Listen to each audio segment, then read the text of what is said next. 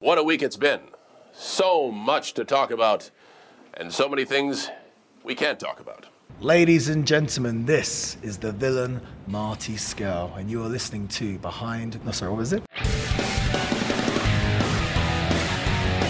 Me and my friend Mark, we're going to stop watching. I'm Mark, And I'm Harris. and we'd like to welcome you to Behind the Gorilla, a podcast where we delve into the wild, wacky, and crazy side of professional wrestling.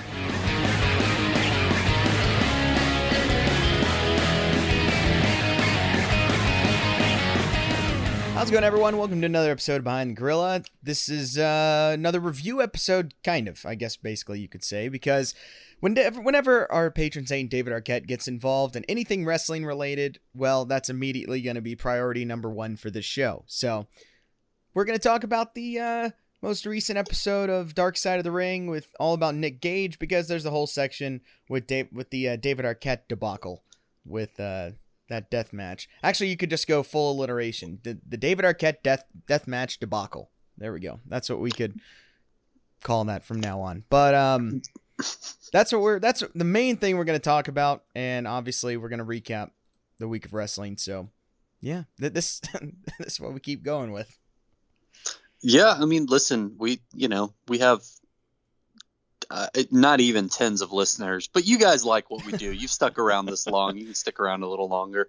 We'll get back onto topics at some point. I mean, Yeah, the irony, of course, is that I now have plenty of time to find a topic, but I'm like, nah, it's not my turn. Yeah. Not going to do it. yeah, yeah. There's been a lot. I was spent I spent half the week doing state volleyball tournaments. Baseball started. There's a it's a hectic hectic time period right now. Um, At some point, but it won't last forever. up, It, will it, At some it won't point- last forever. I will have independently researched a topic, and I'll just drop this on you like right now. Uh, but it's not today, so no worries. We'll talk about Nick Gage. We'll talk about David Arquette.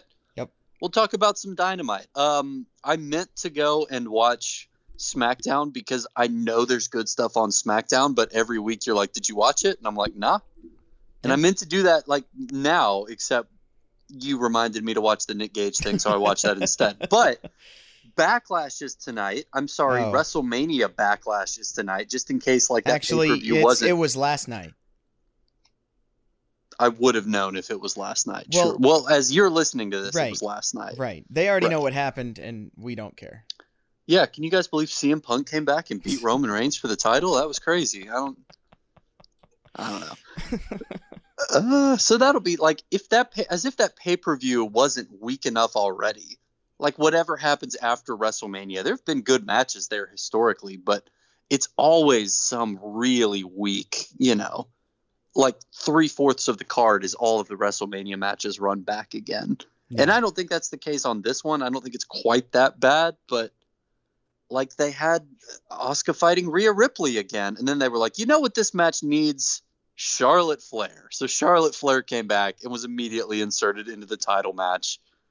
Roman Reigns is fighting Cesaro, which is going to be fun. I, I just wish there were people, man. I, I didn't realize how much I needed people in my wrestling until they had WrestleMania with people Mm-hmm. and then went back to not having people. Right. And now, even though I know there's a lot of good stuff going on, like I'll tune into that pay per view tonight because you know Roman stuff is really good right now. Bayley is challenging Bianca Belair for the title. She won, obviously, as you guys all know, because this is the next day. No, but uh, I'll check it out. It's really hard to go back. Like when there was no crowd and then there was Thunderdome, I was like, all right, this is fun. Going from crowd to Thunderdome again has made it really hard for even me to get back into this again. So Mhm. I know you don't care. Nope. I just figured for the sake of posterity, I wanted to say all that right now because I haven't forgotten about WWE. I'm just really eager for them to get back in front of people again. I think that's going to make it a lot more exciting. I think that's also, frankly, what makes Dynamite a lot. It's not the only thing, but that's a big thing that makes Dynamite a lot more watchable right now. Yeah. Yep. One hundred percent. One hundred percent. Uh, so speaking of dynamite, well, actually, yeah. Speaking of dynamite, we might as well go into that. That's a deep, pretty good segue for that. Um, all right. Did you watch Dynamite, Harris? I watch, yeah. So Okay, I good. tuned in a little late. I saw starting with Cody Rhodes' promo, and then I went back and I rewatched the um Gotcha. the beginning because I wanted to see how I like Jon Moxley's new entrance music. Well, okay. So I I was talking to someone about this yesterday because I that threw me off. Um, hearing Wild Things by the Troggs, but apparently that is the music he uses when he wrestles in Japan. Oh, is it really? So that's why they did that. So I don't think he's changing Okay. music, which is a weird thing because usually Excalibur rambles about stuff like that. But uh, that that's what someone I was talking to yesterday said. They said that that was that's his Japan entrance Okay. theme. So I don't know. Maybe he will go to this. Maybe it was a switch over, or he could have just been using that because he was wrestling for the the IWGP US title belt. Okay, I got it. So, well, we won't we won't spend too much time on it then. But I got to be honest, I like that a lot better than like okay, um, Jungle Boy's new theme song. Love it. That's perfect. Uh, Uh, Orange I- Cassidy's Orange Cassidy's new theme song. I like quite a bit. On Yeah. paper, it doesn't really sound like it should work, but I think it does. I think it fits the character pretty well. This Yeah. is the first one where they've like licensed the song, or apparently not if he has used this in Japan, where I've gone, eh, I'm not nuts about it, to be honest with you. Yeah. Um, Yeah, I mean that's fair. I, I to be honest, I'm not a fan of Jungle Boys. I I like the song Hmm. and I like the fit and it has the little thing for the crowd, but mhm. just some songs just don't sound like entrance songs, and that just Yeah. is not an entrance. Like there's no energy behind that song as far as for an entrance song. you know, it's, it's similar with. Orange Cassidy, but it's different. it works better with him. That's actually that's exactly how I feel about Jon Moxley's song. And forget Yeah. you I don't know how you feel about this. You might hate me for this, but I felt the same way when Charlie Sheen used it as his entrance song in Major League. Like it's fun when you have 20,000 people singing it and Yeah. presumably like that's what would happen if John Moxley keeps the song. But I just don't think that song has enough energy to be an entrance song. Well, that's why they made a different version for the movie. right. Oh, Like did the one from Major that. League is like a it's a it's well It's more rock. There's a I forgot the band, but it's a it's a female singer and it's way more rock than the uh, Okay. original Troggs version. Yeah, I went back because I heard he changed his song, but I missed it because I started watching Dynamite at like eight thirty. So I went and I was like, "Oh, Wild Thing, oh, yeah, Charlie Sheen. Okay, let me listen to that." And I listened to it, and I was like, "Man, this is noticeably old." Right. You know, like it's rock and roll when like rock and roll had barely existed at all. So it's just not Yep. quite. Compare it to the super edgy wrestling themes that everyone else has and that he had before this. Yeah. Especially with Moxley's character, like his whole thing is about pure aggression. And so it's like, yeah, it's kind of tough with a more mellow Yeah. song. Like, is that the song of a man who would appear in a Nick Gage documentary? I think not. That's a fair point. But uh but no, that match was good. That match was good. Um just solid, hard hitting, you know, back and forth match, just brutal. Just just old school beat the crap out of each other like for real. And Mhm. uh just just smash mouth match. Like it was it was exactly what you expected from a match with these two involved, especially with a Japan style. And so yeah, it was fun. It was fun. I enjoyed it. And it was a good opener for the show as well. Good it was a good opener match. Um but uh but yeah, so Moxley Moxley won. And um so he still is the champion, US or the IWGP US champion. Shout out to them for never stripping him of that title, by the way, because Yeah. I'm sure he's defended it a few times, but it hadn't been a lot. Yeah, no. And I genuinely thought, especially as he got more involved in AEW, I was like, all right, well, they're going to do something where they roll it into something else, or he drops it to somebody in Japan, or they strip him and have a tournament for it. And they're like, no, it's cool, man. Just whenever you feel like it. So it's cool. I like it. Mm-hmm. Uh, all right. So after the match, we had uh, Cody. Cody came out and talked, and there's a whole lot of, whole lot of negativity going around about this promo. And I'm sorry, Harris. I just don't understand. I just don't understand. I absolutely love this promo. I have not cared. Look, I complained last week about the direction Cody Rhodes has gone and the uninteresting matches that he keeps forcing us to watch him participate in Mm-hmm. and this was kind of this was you know gonna be better but i don't care about anthony ogogo i haven't even seen him wrestle i don't even think he's wrestled yet like i don't I don't care. I know he's an Olympic boxer, but I just don't care. And uh I care now. I, I I care. I care. After Cody's promo, I was like, "All right, I'm in." I never I never thought anything negative the whole time watching this. And then I saw all this crap just bashing and it's like, yeah, over the top, all this stuff. It's like, yes. But nobody talks like this anymore. And I liked it. And ending with uh, being the American dream, I thought that was awesome. So I don't I, I just don't understand why people are hating on this so much. Well, this is going to be quicker than I thought then because I completely agree with everything you just said. I mean, we talked about it last week and I was like, eh, you know, I don't really. It's Cody versus the, the menagerie of people in the factory. That's what they call it now, right? That's stupid. Anyway, Yeah, yeah. don't really care about the foreign heel thing. Don't really have any hard feelings about Anthony Ogogo, like whatever. Yeah. But when he concludes his promo, and I'm I'm sorry, I knew he wasn't going to say this, but literally he's wrapping up the promo and he's like, "And hey, listen, this is a heavy mantle, but it's something I'm going to pick up again." I was like, "Stardust? What?"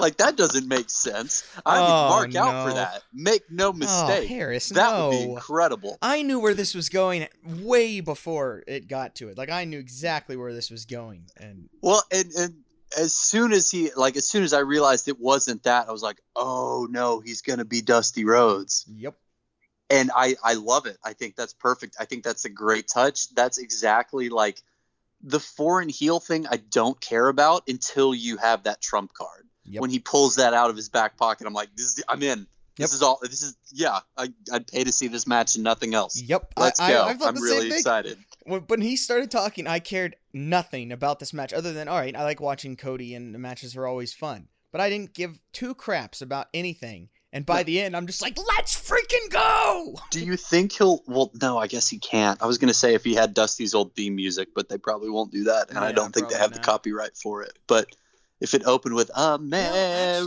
Well, see, no, no, I would lose my See, look, mind. look, but that's not Dusty's theme. That was his theme for the one year he stupidly Yeah. went to WWF. Okay, fair enough. Fair Um, enough. Hang on. What was Yeah, Dusty Rhodes' theme? Now I gotta look it up. Because again, back in NWA, they used a lot more real songs. Yeah, that's fair. I just I associate that with him because that's like that's the song that plays for him on WWE 2K. So when I would play that a lot, I would hear that Yeah. like the first 30 seconds of that song all the time, and it would be a great entrance music for this match. But yeah, no, that won't that won't happen. That's okay though. Yeah, so I'm while you're looking this up, I thought this was a really good promo. I do kind of love that Cody like gets real weepy in a lot of his promos these days. I think that's I, I like that unironically. But I'm really excited for this match. And I didn't care at all last week. So, you know, well done. Do I really feel like Cody's daughter when she's born is going to be like, "Wow, dad, you didn't fight that random British boxer?" Like not really. I didn't I didn't really care about bringing her up too much, but it doesn't matter. It's the American dream, Cody Rhodes. It's going to be awesome. Yeah, I, I, again, there's not like a definite answer for this because back in the day they just used a bunch of different songs. Mm. Before Well- entrances were really a thing. I mean, there was very few Yeah. people. You know, Ric Flair was one of the few that that always had the same entrance, always. Um, so, but it was it's just different. Like there, there's some of them like uh, uh, oh man, um, like uh, the Road Warriors. Like Road Warriors, they Yeah. always, it was Iron Man by Black Sabbath. That was their that was their entrance theme, and you're just like, okay, yeah, that's awesome because they were they were some of the pioneers of entrances too, in Yeah, uh, in, in no the kidding. first place. Um, but uh, okay, it looks like he mainly used this song "You Can't Judge a Book" by Hank Williams, and I'm gonna play this.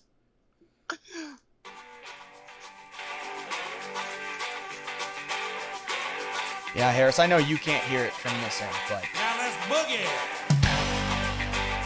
When you said Hank Williams, I can I can take pretty good guess as to what it sounds like. That's right, hear it. No, no shade. on Everybody play. Hank That's a great- featuring Huey Lewis. Oh man, it's even better. All right. All right. Yeah, so apparently this is one that I've seen several You times know you can't be too quick. about him Can't losing. judge a honey. So anyway, Okay, just, well, just I'm as glad we country had as it gets, as country as it gets, and you're just like, yeah, that that that makes a lot of sense. Well, I'm really glad we went down this little rabbit hole. I didn't think we'd talk this much about this, but now, if he comes out to Hank Williams, you and I, and probably nobody else, are going to lose our mind because we understand that. Nobody else under the age of 50 No. We'll, we'll probably understand that. But okay, now No. we know. Uh, Yeah, because it'll be again, even back in the day when you watch old matches, there's not a lot of, you know, it, entrance just wasn't really a thing till kind of the 90s, other than a Right. handful of, you know, a handful of superstars. So, oh yeah, of course, the Freebirds were the other pioneers with entrance, entrances and songs because they made their own song. Bad Street USA. It's awesome. Smart. Um, anyway, so I don't know where we were going with that. Where we that got segment off track was good. That far. match is Yes, going to be good. yes, we the both segment like it. was good. Yeah, I we're just super don't- into it. P- I c- you could say it's corny or rambling and stuff like that, but dude, I don't care. I was captivated by the whole thing. So, Yeah, and I just love like is it just because I'm a Cody Rhodes mark? Maybe, but maybe. regardless, I loved it, and I was I Well, was and- fired up, and I was ready. I was ready to run through a wall holding holding an American flag by the end. Yes, dude. Well, and Cody, like, to his credit, because he he's a guy who really has, I mean, like Dusty did, like he has a mind for pro wrestling and Oh, he yeah. understands character and storytelling. And throughout his whole career, like I, I didn't know much about him at first because when I started watching wrestling, he was just trapped as Stardust. Right. And even then, he would find like little ways to let himself like shine through in the role, but it was hard. Yep. And then when he left, I would listen to him do a lot of interviews, and I was like, okay, this guy clearly gets it. Like he's really smart. He's got a lot of good ideas. And I'm excited to see what he brings to the table. And in those interviews, he would talk about how like he very intentionally shied away from being a Dusty Rhodes clone. He didn't Right. want to hit the bionic elbow. He didn't want to do all this stuff because he knows if he hits that elbow and the you know the crowd will pop, but they're not cheering for him. Right. They're cheering because they like that move. And ultimately, in the long term, there's no future for him if that's the character he builds for himself. And he has always understood that. So to see him understand the value and the appeal of tapping back into that for this one special occasion, that's awesome. And that's Yep. a testament to Cody Rhodes and his wrestling brain. And I'm really excited because I, I I would be shocked if he doesn't hit one or two signature Dusty moves Yeah. in this match And and I can because he said, you know, it's for this one special occasion. I really love that. Yeah. And and I can see because some other big complaints about it have been like, oh, you're gonna waste this moment for this match, and that's fair. I mean that Yeah. that's fair, but like, it was awesome. Well, here's the flip side. Like, we didn't care about it until he No. did that anyway. So you Yeah. might as well, you you know, if Cody Rhodes is fighting, I don't even know. Like, he already fought Nick Aldis for the NWA title, so that doesn't really work.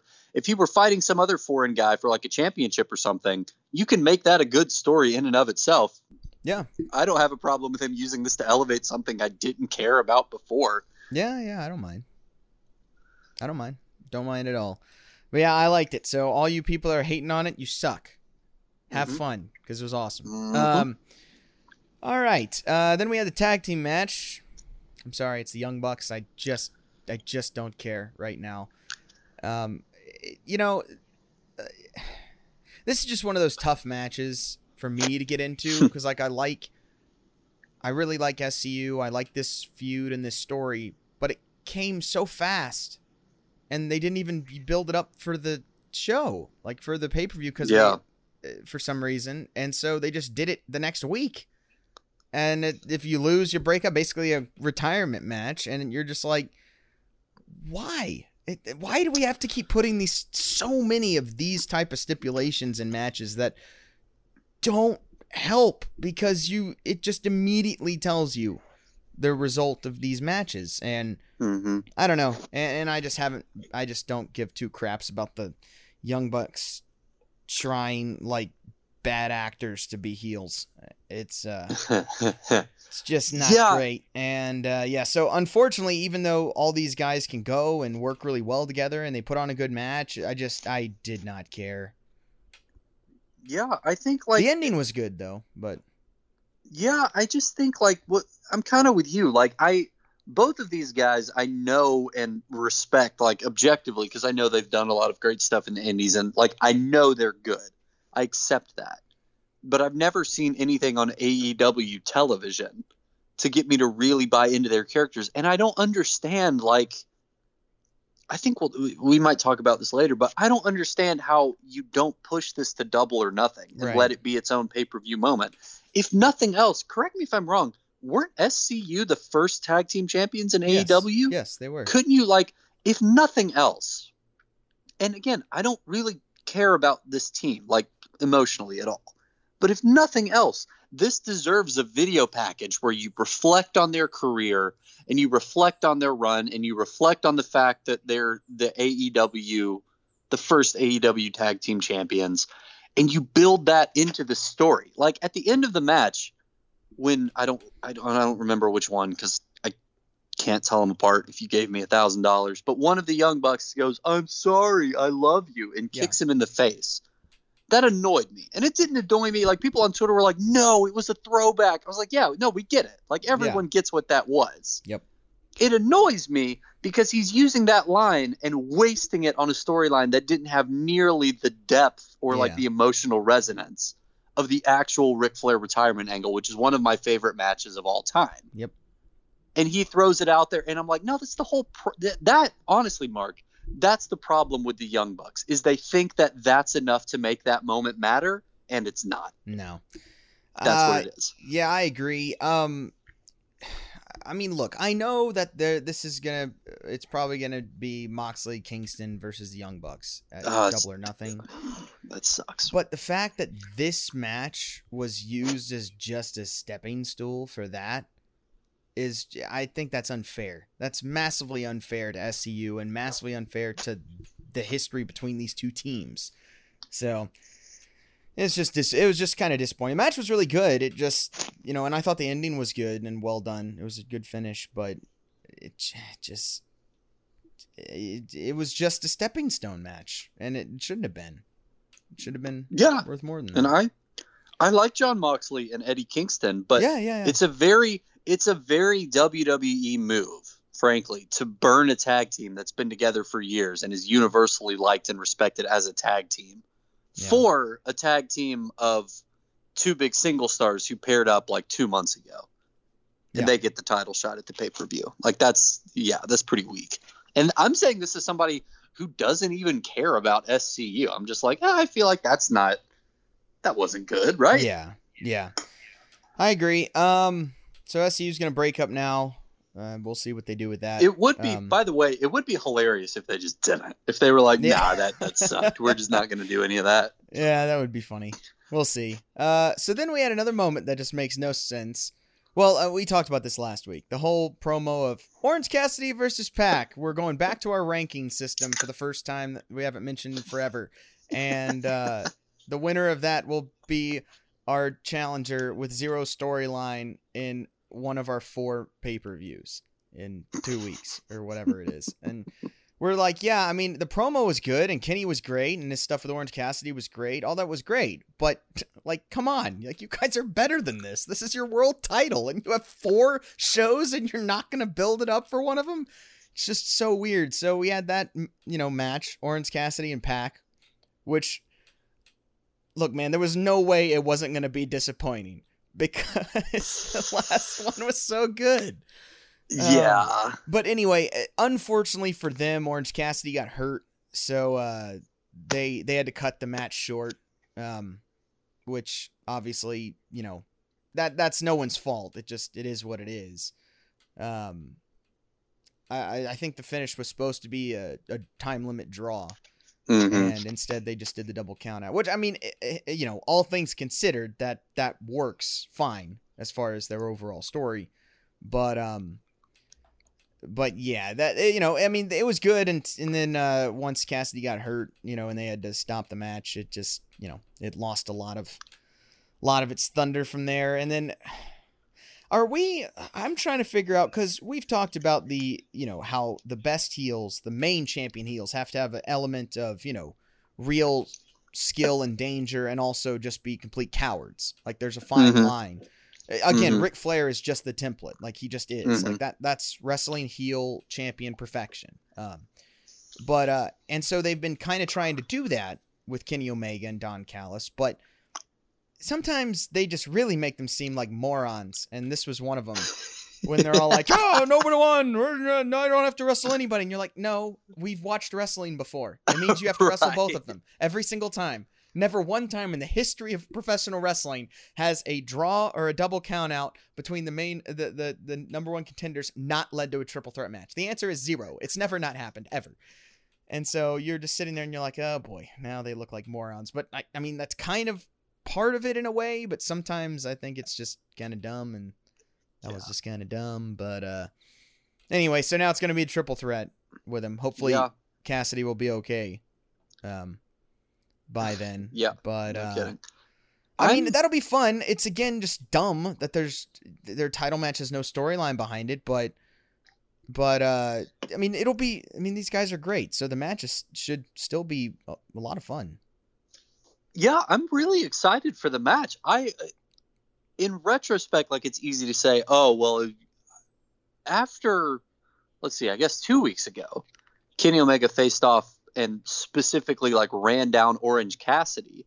Yeah, and I might have even mentioned this on the show, but I was kind of annoyed because I was like, oh gee, I wonder who's gonna win the match next week. Yeah. And I like making it if you're going to do this, and if in one of your four pay per views a year, you're going to kind of rush this angle on a two week build.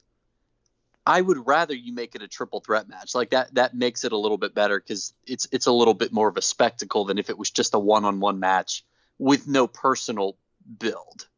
Yeah. In a triple threat, you don't need as much personal build. So I'm okay with that. Like I get it. I gotta be honest. I as all of the criticisms I've had about the Young Bucks in the last few weeks, months, however long, Yep. Used to kind of apply to Kenny Omega too. But since he became the champion, like everything he does on his own, I really dig as a heel performance. And yeah, it's super stupid. Like he's clearly never watched wrestling. Right. In the same way that if SCU were just like, nah, we changed our minds, like nobody could force them. Like they were the ones who said, if we lose, we're breaking up, right? Right. And it would just be funny if they bailed. It would be really funny if Tony Khan was just like, shoot, yeah, I guess we can't, like, we can't book anything else. That's too bad. That would be very funny if it just worked once Yeah. but everything he was doing in that segment i really liked to me Oh, that sure. struck a really good balance of like you said it's the cowardly heel the chickenish heel but who you know is still good Yeah. and that annoys you even more because you know he could wrestle these two guys Right. he just doesn't want to like that's a good heel performance i really liked all of that don callis i think is still more annoying like in a meta sense not like Yeah. i'm being worked like i just actually think he's annoying and not as good at what he does as kenny omega is but finding out after the fact that they had to improvise all of that because orange cassidy got concussed and Yeah. by the way the exact moment you think he gets concussed too like watching the match Yeah. You see him take that hit and you're like, ooh, is he okay? And then you're like, Nope. oh no, he's not. Okay. But realizing after the fact that like, no, he really wasn't. He was really concussed. And they had to improvise all of that. I was super impressed with Kenny Omega and how he how great like it felt like that promo was something he had practiced. Yeah. I mean, it really did. And I guess he had some of it ready because the planned finish was that they were going to go to a time limit draw. And I guess in retrospect, he was going to come out and say a lot of the same stuff. But Mhm. I thought he handled all that really well. Like you said, I hope Orange Cassidy's okay. I read he passed concussion protocol, oh, which is that's good. a that's a filthy lie because that man was absolutely concussed. But listen, I think that triple threat will be fun. So if Also, that's how we get there, I'm all have for it. I can't remember. Have we had a triple threat title match in AEW yet? I don't think we have. I and if you're going to do one. it, like this is a pretty good way to do it. Again, Yeah. would you like to see a more personal build? Sure. Yes. But if they're not going to do that, make it a spectacle match. Make it something insane, like a triple threat or a ladder match. That'll need. I'm, I'm all for that. I don't know how like. I don't know. The dynamic's going to be really interesting because you have Orange Cassidy, and then you have like two of the most intense people on the planet Yeah. on the other side of that. But there's there's going to be some great spots, and I'm really looking forward to it. Yeah, I think it's gonna be great. Yeah, I'm very much looking forward to uh to that that match. Um, all right. Uh, we had the pinnacle thing when they came out, and uh, typical heel got to celebrate their their victory of course, and you get the, you know, the gifts being given out and everything. It's great. It's all very Four Horsemen-y, and I like Yeah. all that stuff. Um, and then of course, you know, there's the big thing of oh, we'll never see Jericho again or whatever he was saying, and then it's like oh, hey, hey, hey, Max, and then there's Jericho, and then we have the inner circle coming in and they go out it, and that's when we were announced that we're gonna do another stadium stampede. And if Inner Circle loses, oh, what a unique idea! They have to disband forever. We didn't just see that done and stepped on. Like SCU's been around for like ten years as a tag team. Does that matter when they break up? Nope, throw it away. Let's do the exact same thing later in the show.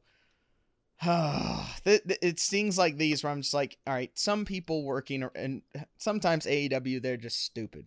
And this is an instance where you're just stupid. Like you have no self awareness whatsoever. and you guys are just dumb. This is a terrible idea. Look, it might still be great because everyone involved is very good, but this should not be happening. You should not do a stadium stampede again. This should not be a Royal Rumble situation. That will fail miserably. That is not something you can do over and over again. It's just not. So the fact that they're doing this, I was like, wow, I've never been less interested in something in my life. And uh, let's see how forced and terrible this is going to be. Again, everyone is great. These two teams are great. So I'm not saying there won't be some good stuff, but just what a lazy idea. And it's another lose disband. Oh, let's see if this team that everyone likes and is doing well is uh, now gone, or if this brand new one that just started will be gone for it, or whatever. And you're just like, right.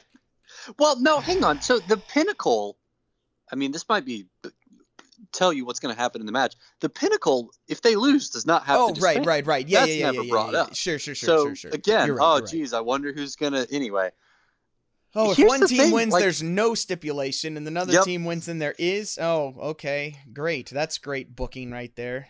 I I like Chris Jericho a lot. I think the stage in his career, he's he's really thriving. I respect Mm-hmm. a lot of what he's done.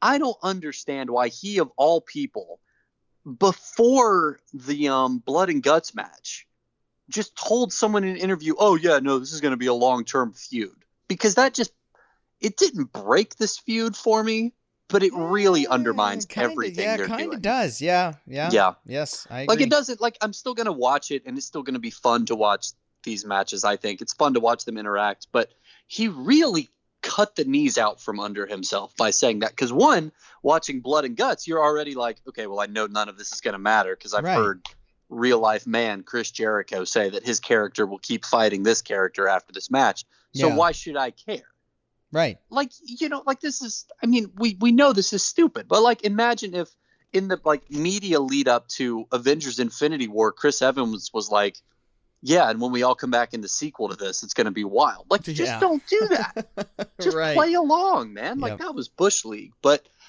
the, the reason this doesn't bother me as much or it could bother some people more and i would understand that too is like this is the one angle of all the ones they've done where like hey if you lose you break up actually makes sense mjf is standing there in the ring and he's like no we won the big gimmick match you guys Right. have to lay low for a while and you're coming back two weeks later that's bs you have to break up if we beat you again Yep. that makes more sense than the young bucks doing it or scu doing it like this is the only one they've done that i'm like well yeah no that that tracks because I don't know. They, I get why they did this. It's not really their fault, but they kind of put themselves at a disadvantage by having the blood and guts match on television and Mhm. then having a pay per view three weeks later. Yeah. Because it really feels like they should have like sold losing that match for a while. It feels like they, They should have been just gone for a waited little while. and build up the blood and guts match till the pay per view. yeah, they could have done that too, and then do this for the next pay per view or whatever. But or right, and you would kind of expect like, oh, it's Sammy Guevara and Santana and Ortiz, they're back, and then the next week, oh, there's Hager, and then the next week, oh, Jericho's back. Having them all rock up like a weak after the fact, and Jericho apparently actually got hurt, which sells that week finish better in my opinion. So that's Yeah. that's not good, but it's good from a storytelling perspective. But I guess having them all rock up immediately, I understand why MJ was like, no, no, you guys have to stop. We won the match. right. Like, I get that. I get why that's his instinct. I think that it's and and this is why MJF is great. By the way, he was like, "We're going to do a stadium stampede," and then me and every other dork who's watching Dynamite is like, "Wait, but isn't that a comedy match?" And he's like, "No, no, no, it's going to be serious this time." Because if you lose, you guys have to break up. I don't know if they can pull that off or not. But you know, I'm I'd be lying if I told you I wasn't excited to see that match. Maybe it'll be a I'm, mess. I'm but more. I'm just curious more than excited. I'm Mm-hmm. intrigued by how terrible I believe this is probably going to go uh, in the Hmm. grand scheme of things. Uh, yeah, I was very disappointed. Uh, it was very. di- I thought the segment it was terrible, and the storytelling has been awful with these two teams. Where it started off so well. Uh, uh, well, other than the stupidity of Max having a team already, like that whole thing was dumb. We've already talked about that, but oh, but I, in- I gotta in- be honest, I kind of like that. But But in- they, I think they retconned that very well. It wasn't done well at the time, but they retconned it well, in my opinion. they but yeah, retconned it okay. Um, but uh, yeah. So, but other aside from that, it started off really well with them just getting decimated and, off TV for a few weeks, and then the return of them was, you know, uh, we've already talked about one of the greatest segments ever, and uh, and then you just kind of shoehorn into the blood and guts match. You know that debacle of an ending, and then now we're just going right into another ginormous gimmick match two weeks later right, that's a comedy match. At least was last year, and you're right. and now we're gonna put in the stipulation where if you lose, you're done. It's like, oh my gosh, it's like the laziest. It's like the laziest thing I've seen from AEW. Mm, I can. Well, you know what that is. I mean, at some point they realized, hey, this might be the last pay per view we do from Daily's place, at least for a while. But you know, like in the future, it's all going to be like ten thousand seat arenas, or maybe one day Yeah. bigger. So they were like, well, shoot, when else are we going to do a stadium stampede match? I guess we better do it now. Yeah, I don't know if they can pull off a serious stadium stampede match. I to be honest, either. because I don't either. Well, we'll see. We'll see what happens. Um, Thunder Rosa had a squash match, which is fine. heck Um, yes. Dr. Britt Baker came out because she's wrestling for the title um, at Double or Nothing. And if there's ever a time for Britt Baker to be champion, it better be right now. Yeah. Like, good lord, she they Yeah, need her no to be champion in the worst way.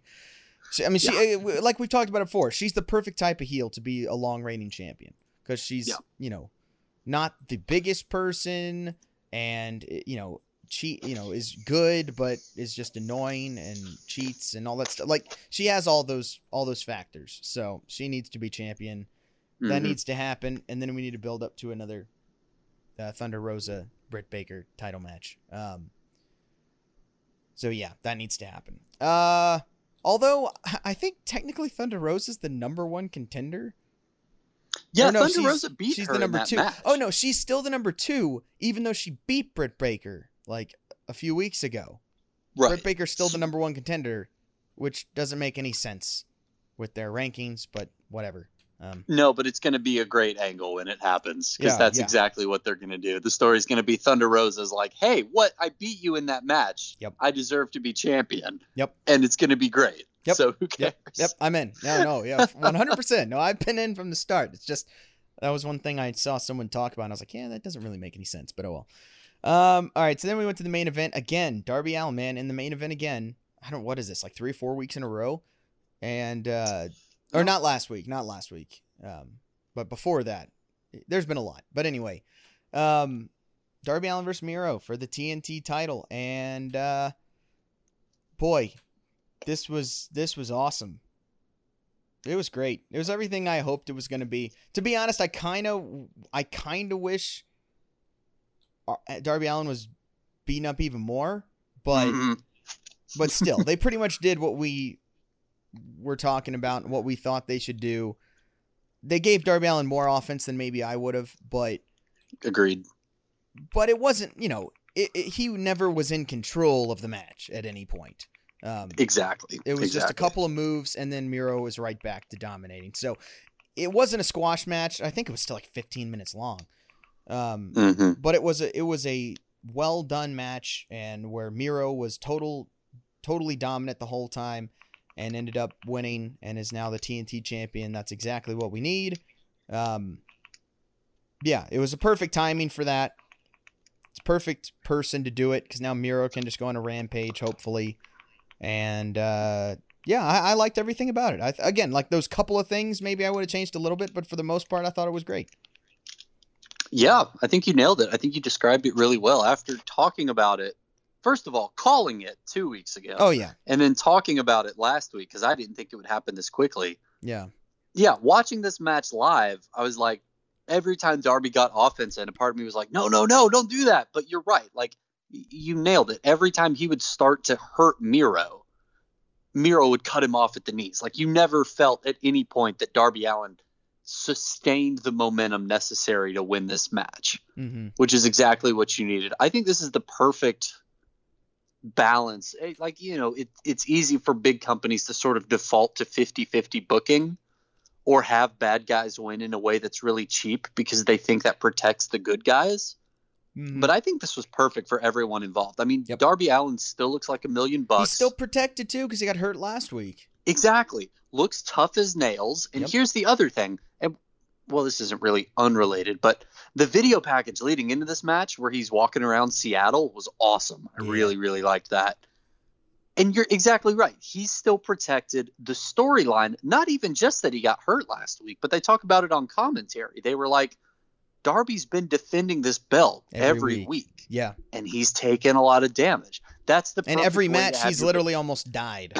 Exactly. And that's how you have your babyface champion lose. And then Yep. Miro, like two weeks ago, is like maybe longer ago than that.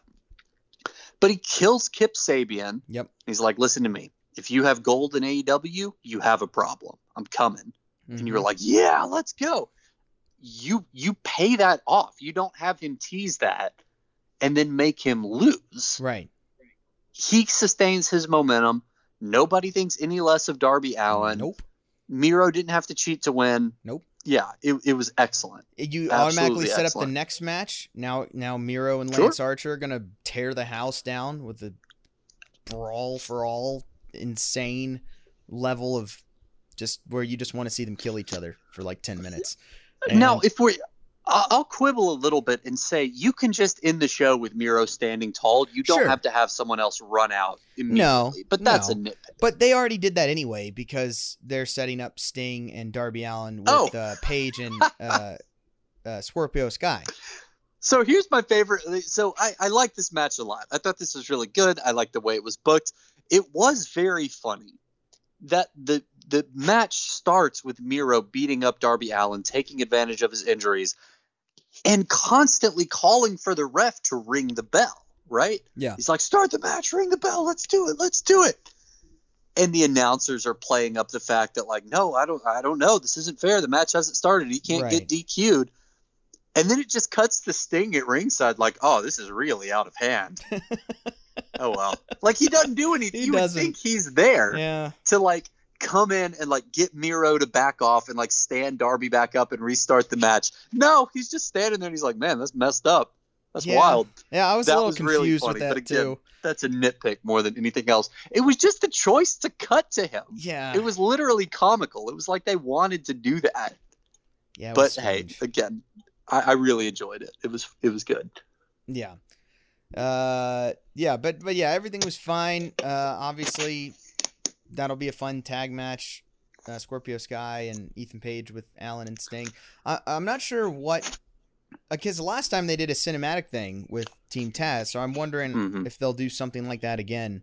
And again, if they do, I'm perfectly down for it because I think I think it's great the way they they did the last one. But um, Mhm. We'll see if they announce that this week for Double or Nothing. I would assume so, but we'll uh we'll see. Again, every match for Double or Nothing is all just being thrown together. I mean, yeah, some of these things have been going on for a while. Like obviously, Page and and Scorpio Sky have been attacking Darby Allin and Sting for a while, but I don't know. It just seems like most of the matches have really just kind of been kind of thrown together. Like when when they're just announced, you know, like just a couple Mhm. of weeks, it's just kind of like, eh, you could have done a little better. But Yeah. I, I I'm still excited for pretty much all the matches. Yeah, no, I think you pretty much nailed it. Like, I'm looking forward to this show. It's going to be a fun show.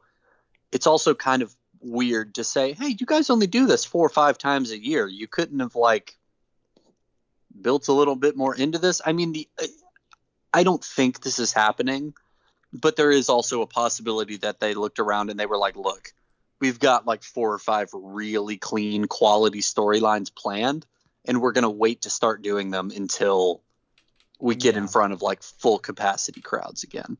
I don't know. It's it, every criticism at this point is a nitpick, right? It's it's Yeah. all pretty good. Yeah, yeah, yeah, yeah. Yeah, Most of our AEW complaints, for the most part, are more nitpicks than an- anything else. Um, but anyway, that's pretty much the show. So, yeah, that was AEW. All right. Here's a segue for you, buddy. How about Perfect. this? I don't ever want to see Darby Allin wrestle a match with Nick Gage.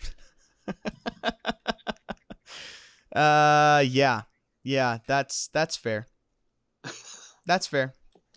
Uh, someone will die, and it will be Darby Mhm. Allin. Yep. Just, Yep.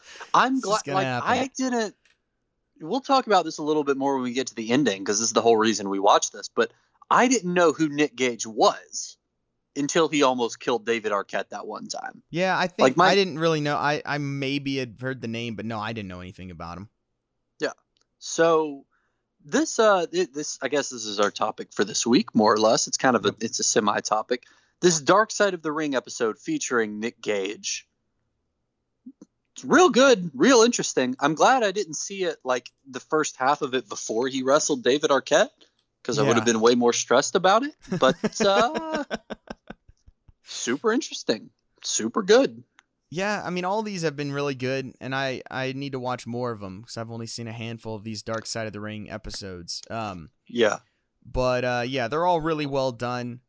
All of them are great. All of them are interesting, and uh, yeah, th- yeah, this boy, um, yeah, this was this was something. This was a this was a journey. You go watching watching this Nick Gage stuff, man. I mean, it takes the it takes Terry Funk and Mick Foley to a whole nother level. Like it's just you talk about a guy who just is gonna k- kill everybody and himself every time he wrestles. Look, I'm I'm not a death match fan. Never have been. Never will be. I don't particularly like to watch them. Um, Mhm. but yeah, no, I I respect these people who are gonna who make this their thing. It's just it's very bizarre, makes no sense, but it works, and there's a big fan base for it. And yeah, that that's really all I have to say about the deathmatch element of it.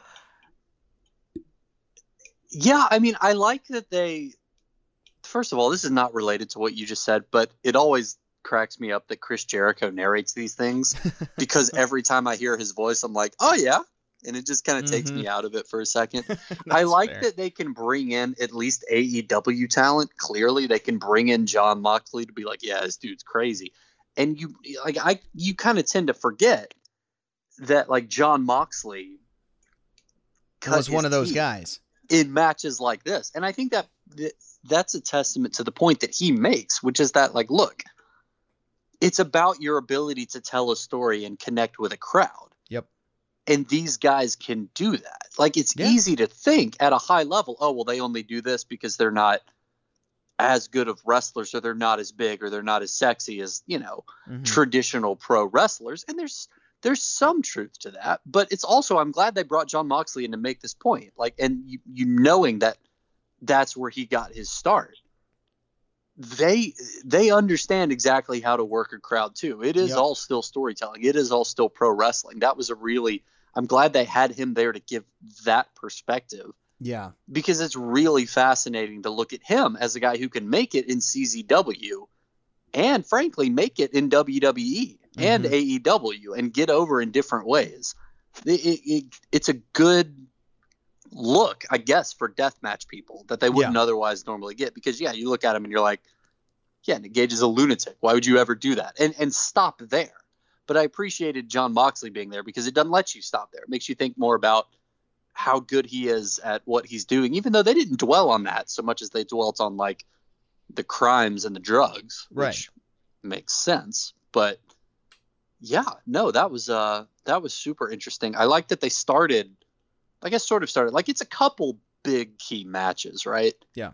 And the first one they start with is at the Tournament of Death, where you can't really see it because it's still broadcast television, but like presumably he's thrown through a series of light tubes and then falls on one outside of the I- ring. Is I- that what happened? I think it was. uh, Yeah, I couldn't quite tell. I think it was, however, one broke like as he went through the ring ropes, like that's where it Okay. caught him. But yeah, I I I'm not exactly sure. The point is he died. Yep. That's the point. Literally, and I do love how they had Moxley saying it. it's like literally the tournament of death. Like not supposed to actually have someone die, and but it did. Like I loved how how much he was still like I can't believe this actually happened here. Like when Moxley was talking about that.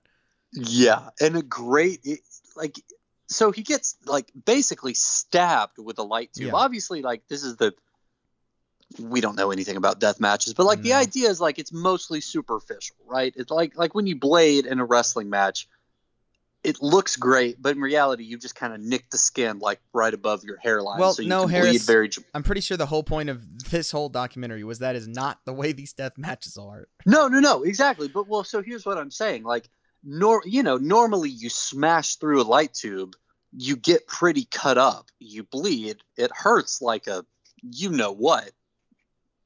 But your life is probably not actually in danger Oh, unless you yeah, fall yeah, on yeah. one at a weird angle. It just guts right into your artery, and then you're bleeding buckets out Yep. of your side, which happens frequently in matches like this, which is the sort of the theme here. But that wasn't supposed to happen. But it was a great, like, great moment. One, yeah, like you said, for Moxley to point out, you know, you're not actually supposed to die, but he was actually declared dead Right.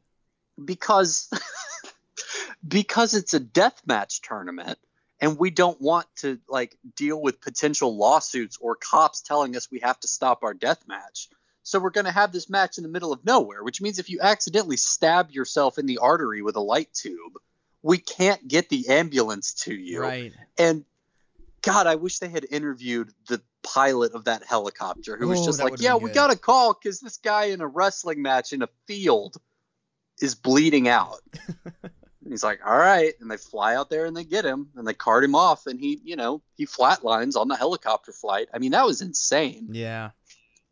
but an absolutely great moment where somebody for I, I honestly don't know what reason is filming him backstage as he is literally bleeding out and would soon lose consciousness because he lost so much blood.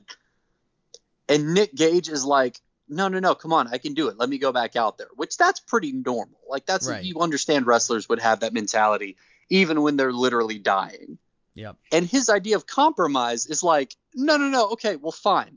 Let me pretend to go back out there and then you guys walk me off. And they're like, no, you have to get on this helicopter. You're about to die. that was incredible because even when he's like, like the wrestler brain says, finish the match, right? Always Right. finish the match. The show must go on.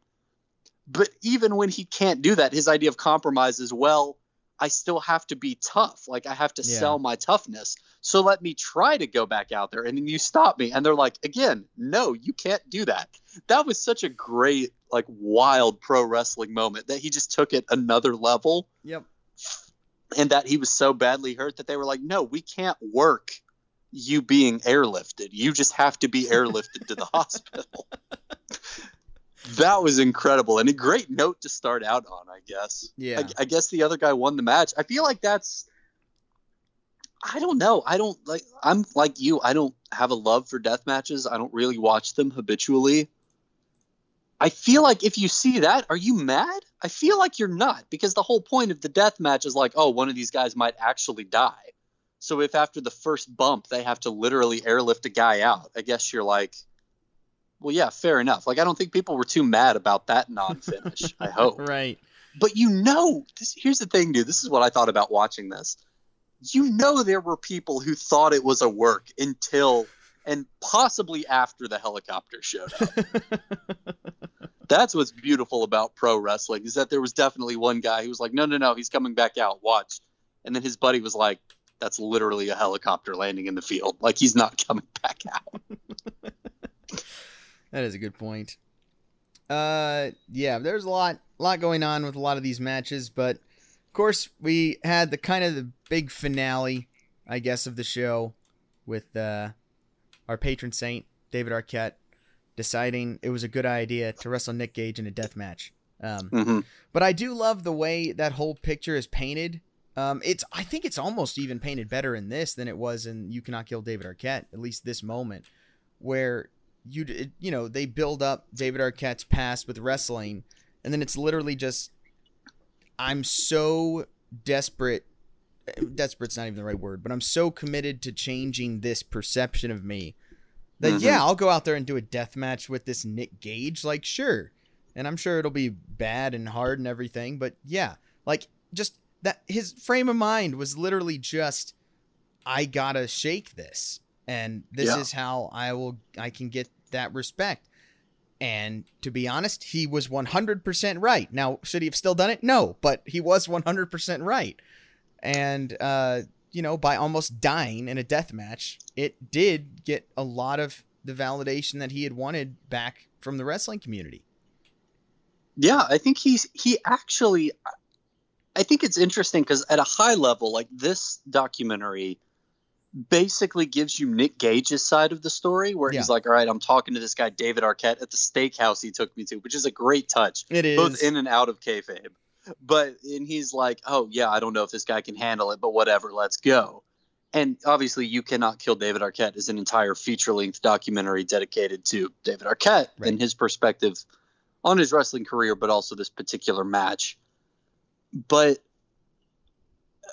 let me think about this for a second. Where was I going with that? So, but yeah, so David Arquette, this is what it was. I think explicitly said in this documentary what he never did in You Cannot Kill David Arquette, which is the point of that whole documentary. But he just, in this, came out and said, I didn't want to be a joke anymore.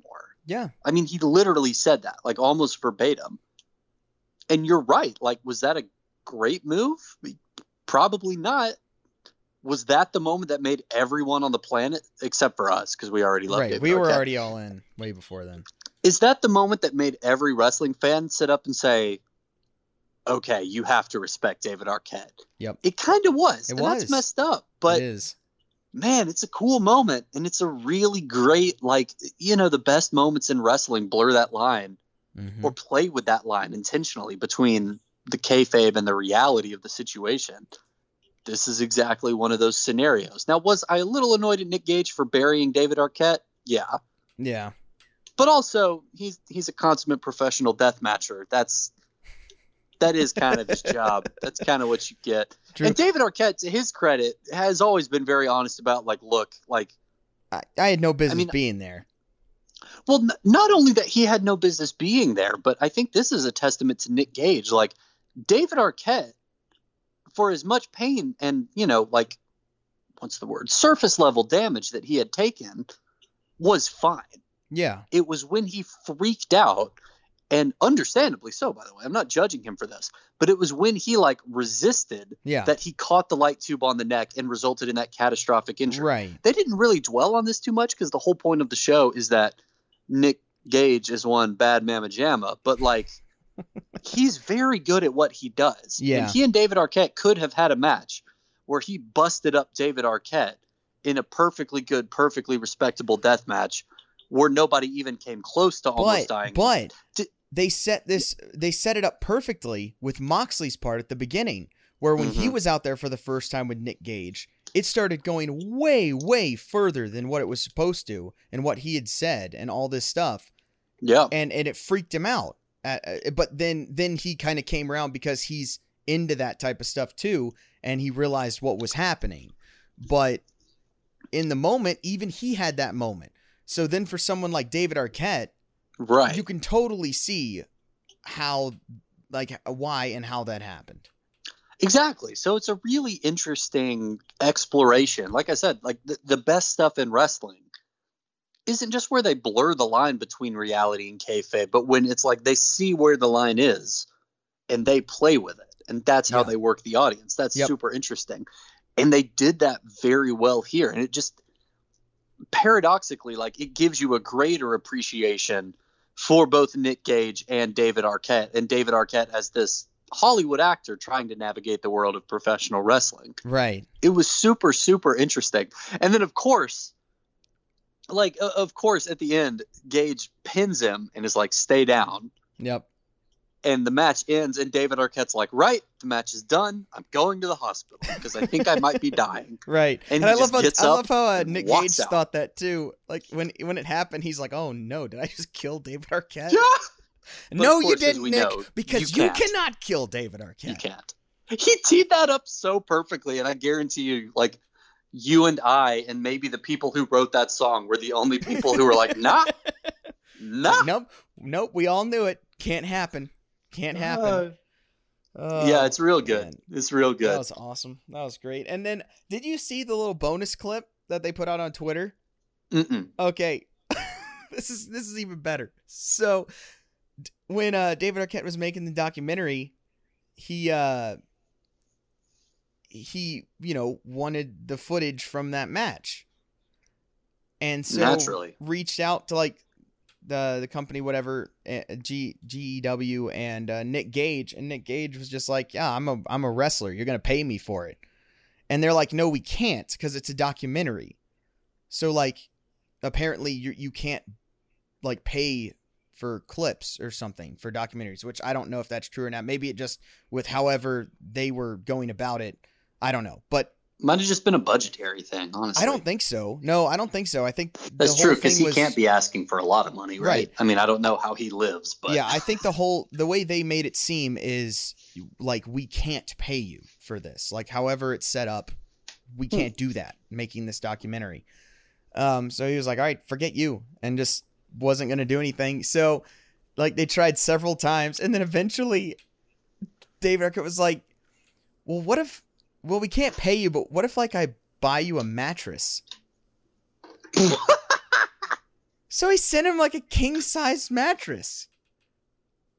And that's like one of the greatest things ever. And David Arquette sitting there laughing about it. He's like, yeah, so this death match ends with a bed. Like a nice that's soft incredible. bed. And it's just like, uh, yeah, they put that out on Twitter as like a bonus like clip about that. Oh, and I was like, that's awesome. that's just fantastic. That's Ugh. amazing. And by the way, uh, shout out to David Arquette for starting on the show by saying, I am the former WCW World Heavyweight Champion. And Hell you can't take that away from me. Hell yeah. That was awesome. yeah, that was amazing. Ah. Oh, that was so good. And uh yeah, it even um and I I tweeted out that and uh I saw that. and he, he responded, man. He still he still remembers who we are. I know, I'm- I'm shocked every time, Yep, honestly. me every too. time. Me too. But yeah, he uh he quote tweeted my uh, my tweet about that and uh yeah, so he still knows who we are, which is just nuts. It's crazy to it's crazy that I've never we've never seen David Arquette in person. We've never gotten to meet him. Don't have anything from him and yet he's the one celebrity that knows at least vaguely who I am and that I exist. What didn't he send you some "You Cannot Kill David Arquette" stickers? Didn't Oh, we get yeah, those yeah, from yeah, him? yeah, We he got did. those from him. Yeah, he did send uh he did send me some of those. No, Mark. The day he gets inducted into the WWE Hall of Fame is going to be one of the greatest days of my life because that's just Road trip, beautiful, man. Oh yeah, no, I We, know. we I've won't ne- even I've be at WrestleMania. We're, we'll just be at Listen, the Hall of Fame uh, I ha- ceremony. I've never watched a Hall of Fame ceremony in my life, but I've I'm gonna watch that one. It's gonna be awesome. We're gonna be there for that one. Yeah, Can't- no, can't absolutely. Are you kidding? Oh man, that will be the greatest thing ever. That will be the greatest thing ever when he finally gets in the WWE Hall of Fame. But uh, but anyway, so that was pretty awesome. But I think that pretty much that pretty much wraps it up. Wraps it up, much, right? uh, I'm trying to think if there's anything else. Hmm, that's really. pretty much it. It's very funny that what was like. Obviously, it shows this incident a little bit more from Nick Gage's perspective, but I thought it was really funny as somebody who's been following David Arquette's career for basically its entirety Yeah. and knew nothing about Nick Gage. that it did the exact same thing for Nick Gage, Yeah. which is that everyone else was like, "Oh yeah, Nick Gage still out here almost killing people. Heck yeah, dude, let's go!"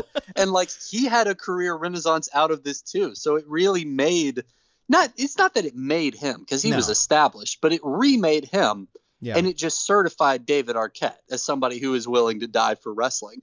And I thought that was very funny and a very interesting perspective to see the same match be this real watershed moment for both people. That was really, really cool. It's well worth your time.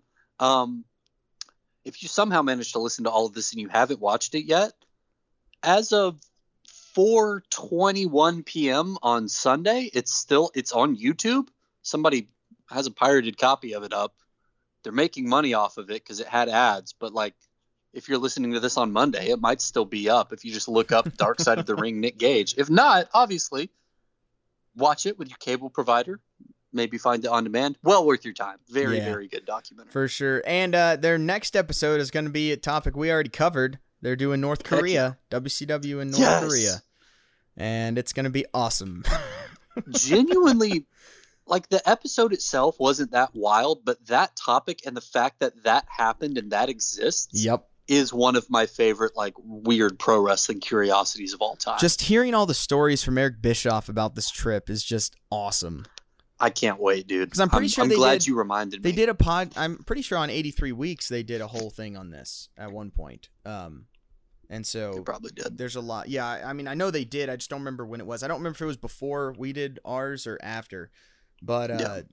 yeah. just hearing the stories of Eric Bischoff talking about being there and and some of the stuff is is nuts. Now, so yeah, this is in- gonna be great.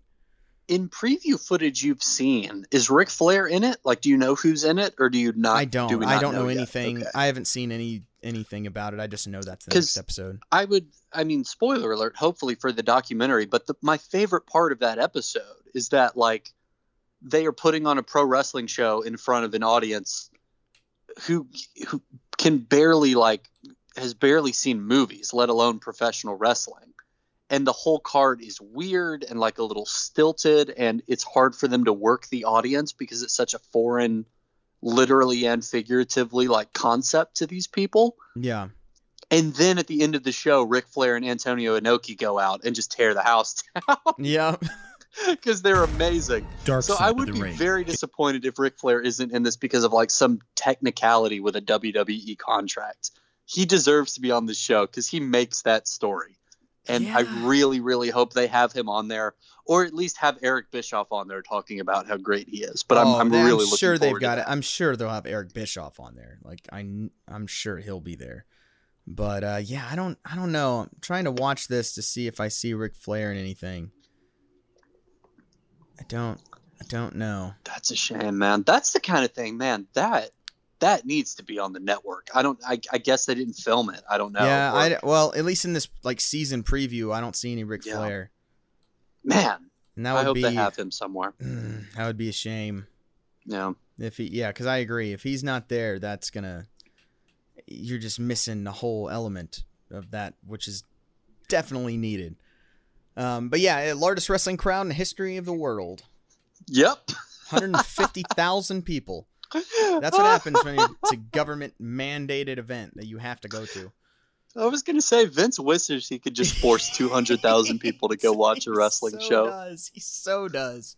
That's he's incredible. There, he's just like, oh man, one of these days. You're like Vince. That's a, that's North Korea. It's like, oh yeah, sorry, never, never mind. it's literally yeah. But it's good stuff, y'all. that was fun. Y'all watch that. Go listen to that episode if you haven't already. We Yeah. got to make sure. By the way, this is inside baseball. We got to make sure to like re-up that episode, like tweet about it a lot. The oh week that yeah, Dark Side of the Ring debuts. yeah. I do need to remember to do that. That is true. I need to try and uh, feed off of that. But um, exactly. Definitely. Yeah, go check that out. It was I think that was from season two. That was from a ways it was a while ago. But um yeah, I think it's called WCW in North Korea. I think I just called it something like that. But um Yeah. yeah, go check that out. Uh speaking of that, follow us on Twitter at behind underscore gorilla and Instagram at behind underscore gorilla. And uh you know, I post all the links to episodes and stuff like that there. And follow back wrestling fans, and there's also just random other wrestling stuff we do there. So uh, yeah, and go back and listen to our old episodes. We've been doing this for like three years, so there's a lot, There's a lot of episodes. There's a lot of episodes to catch up on. And uh, you can follow me on Twitter at Marky Mark Brand. And I'm at Harris Wilson. So do that as well. And uh, yeah, that's really all I got. Any final thoughts, Harris? Uh, all hail uh, Bayley, our new SmackDown Women's Champion. Congratulations, champ. You deserve it. Oh, what a way to end the show. Uh, no, we'll, we'll end it the way it should always end with, of course, no matter what happens, you cannot kill David Arquette. Talk to you guys next time.